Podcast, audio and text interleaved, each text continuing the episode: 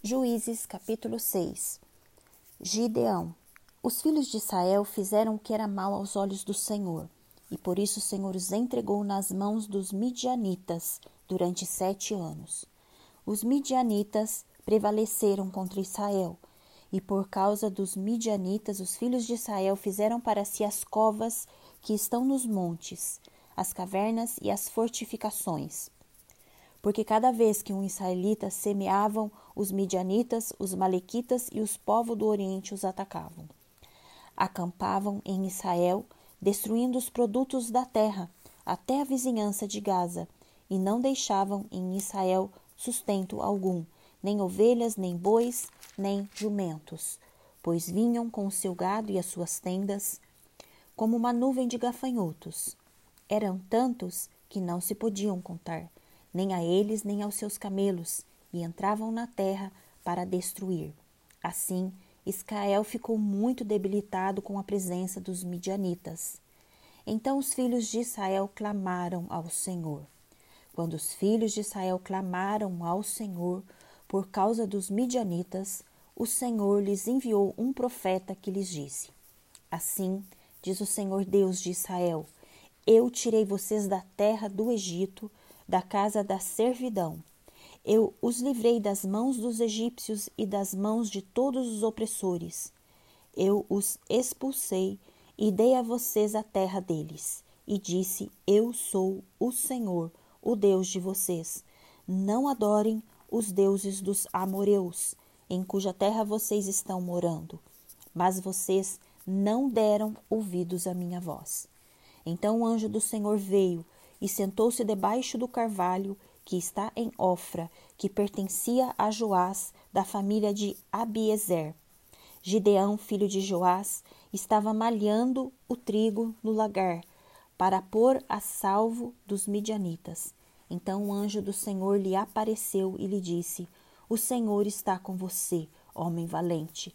Gideão respondeu: Ah, meu Senhor, se o Senhor Deus está conosco, por que nos aconteceu tudo isto? E onde estão todas as suas maravilhas que os nossos pais nos contaram? Eles disseram: O Senhor nos tirou do Egito, porém agora o Senhor nos abandonou e nos entregou nas mãos dos midianitas. Então o Senhor se virou para Gideão e disse: Vá nessa força que você tem e livre Israel das mãos dos midianitas. Não é verdade que eu estou enviando você? Gideão respondeu: Ah, meu senhor, como livrarei Israel? Eis que a minha família é mais pobre em Manassés, e eu sou o menor na casa de meu pai. Mas o Senhor disse: Já que eu estou ao seu lado, você derrotará os midianitas como se fossem um só homem. Gideão respondeu: Se de fato encontrei favor aos teus olhos, Dá-me um sinal de que és tu, Senhor, que estás falando comigo. Peço que não te afastes daqui até que eu volte.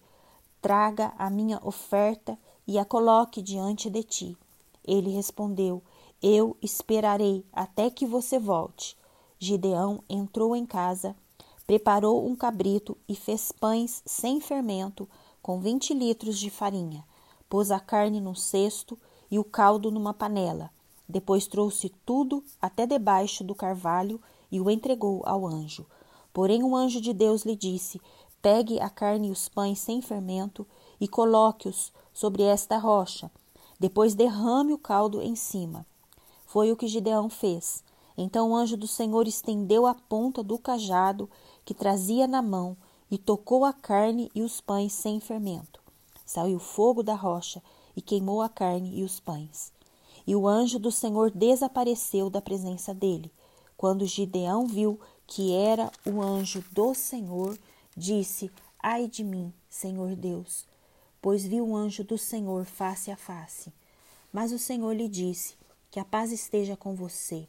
Não tenha medo, você não morrerá. Então Gideão edificou ali um altar ao Senhor e lhe deu o nome de O Senhor é Paz.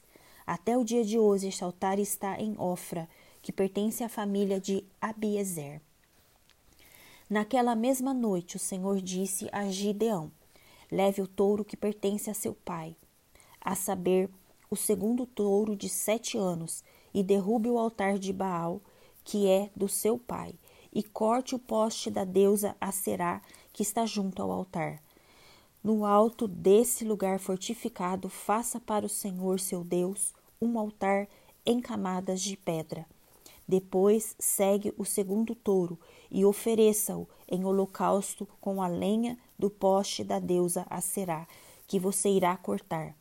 Então Gideão levou dez homens dos seus servos e fez como o Senhor lhe havia falado.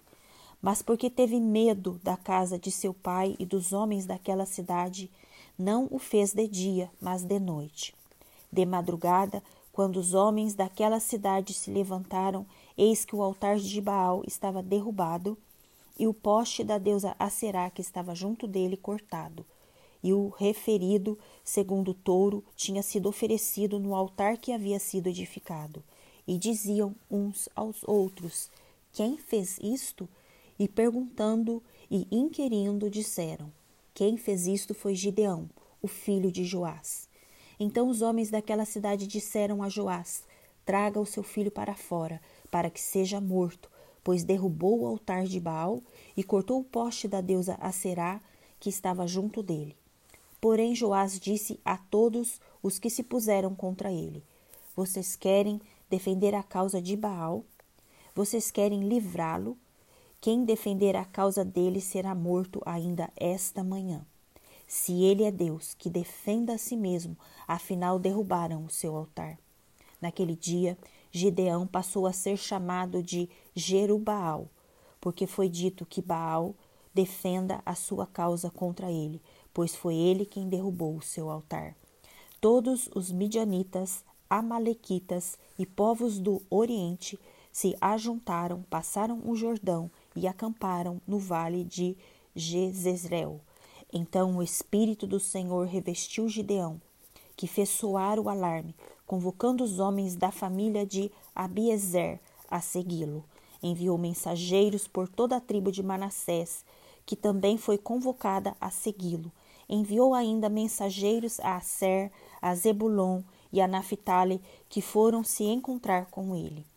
Então Gideão se dirigiu a Deus, dizendo: Se realmente queres livrar Israel por minha mão, como disseste, eis que eu porei uma porção de lã na eira.